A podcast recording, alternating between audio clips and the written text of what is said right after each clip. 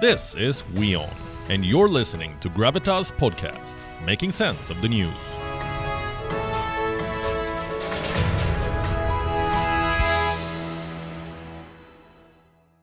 On to West Asia now. Two blasts rocked Jerusalem today. Tensions are high once again.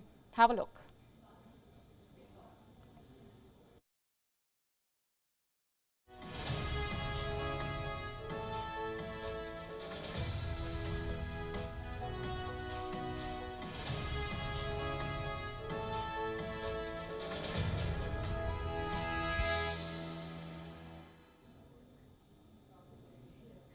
This is the first bomb attack on Israeli citizens in over six years. Already, we have seen several deadly attacks this year. They involved guns and knives, but the use of explosives is a significant escalation. Both the bombs went off at bus stops in the morning. The first blast happened right at the entrance of Jerusalem. The next bomb went off within half an hour at the city's Ramot junction. A short while after the attack, five injured arrived to us, two in a critical situation, one was in resuscitation, and unfortunately, after an hour of continuous resuscitation, we had to announce his death a short while ago. A 16 year old has died. At least 14 others are injured. The local police have shared the initial findings. They call the bombings a coordinated attack. The bombs were hidden in bags and the bombs had nails to maximize the impact. Who was behind this attack? We don't know for sure. Some officials in Israel are blaming Palestinian militants. Israel's Minister of Public Security has vowed to hunt down the culprits.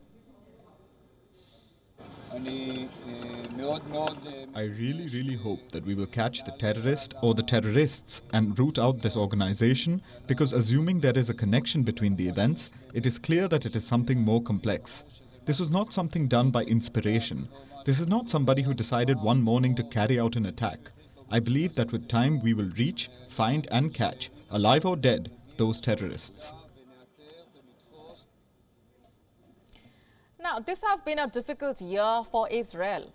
Between March and May, it has witnessed as many as five attacks.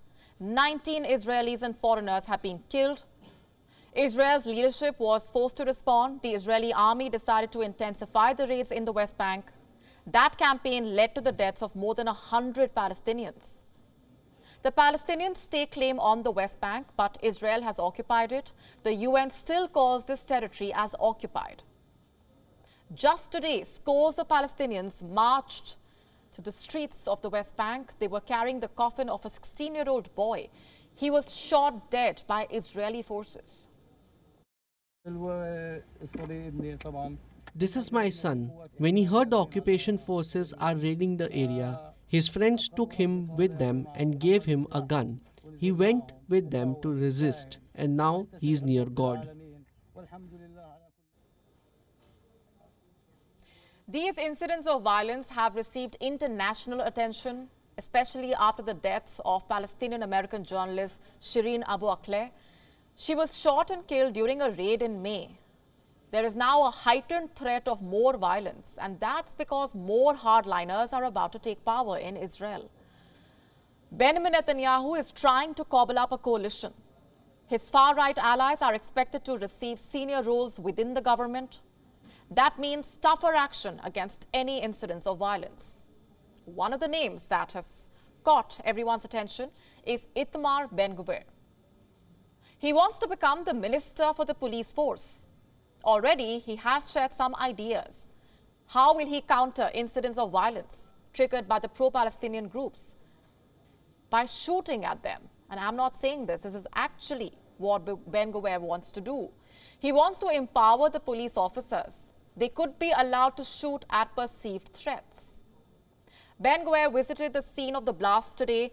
He wants Israel to launch a campaign of targeted assassinations in response. בצורה מפורשת צריך לגבות מחיר מהטרור, לחזור לסיכולים הממוקדים, לעצור עכשיו את החפלות בבתי הכלא הביטחוניים, להפסיק את תשלומי הרשות, תומכת טרור למחבלים. אפשר לעשות את זה, אני לא אדבר פוליטיקה, אבל חייבים להקים ממשלה כמה ש... He is not the only one provoking the rivals. A spokesman for Hamas today praised the blasts, but he did not take responsibility for them. The Hamas is a powerful political entity in Palestine. It controls the Gaza Strip, but at its core, the group is a militant movement. They are best known for their armed resistance to Israel. So, what is Hamas saying about today's blasts? They have linked them to the crimes committed by the Israeli occupation and the settlers an obvious reference to Israel's raids in the West Bank.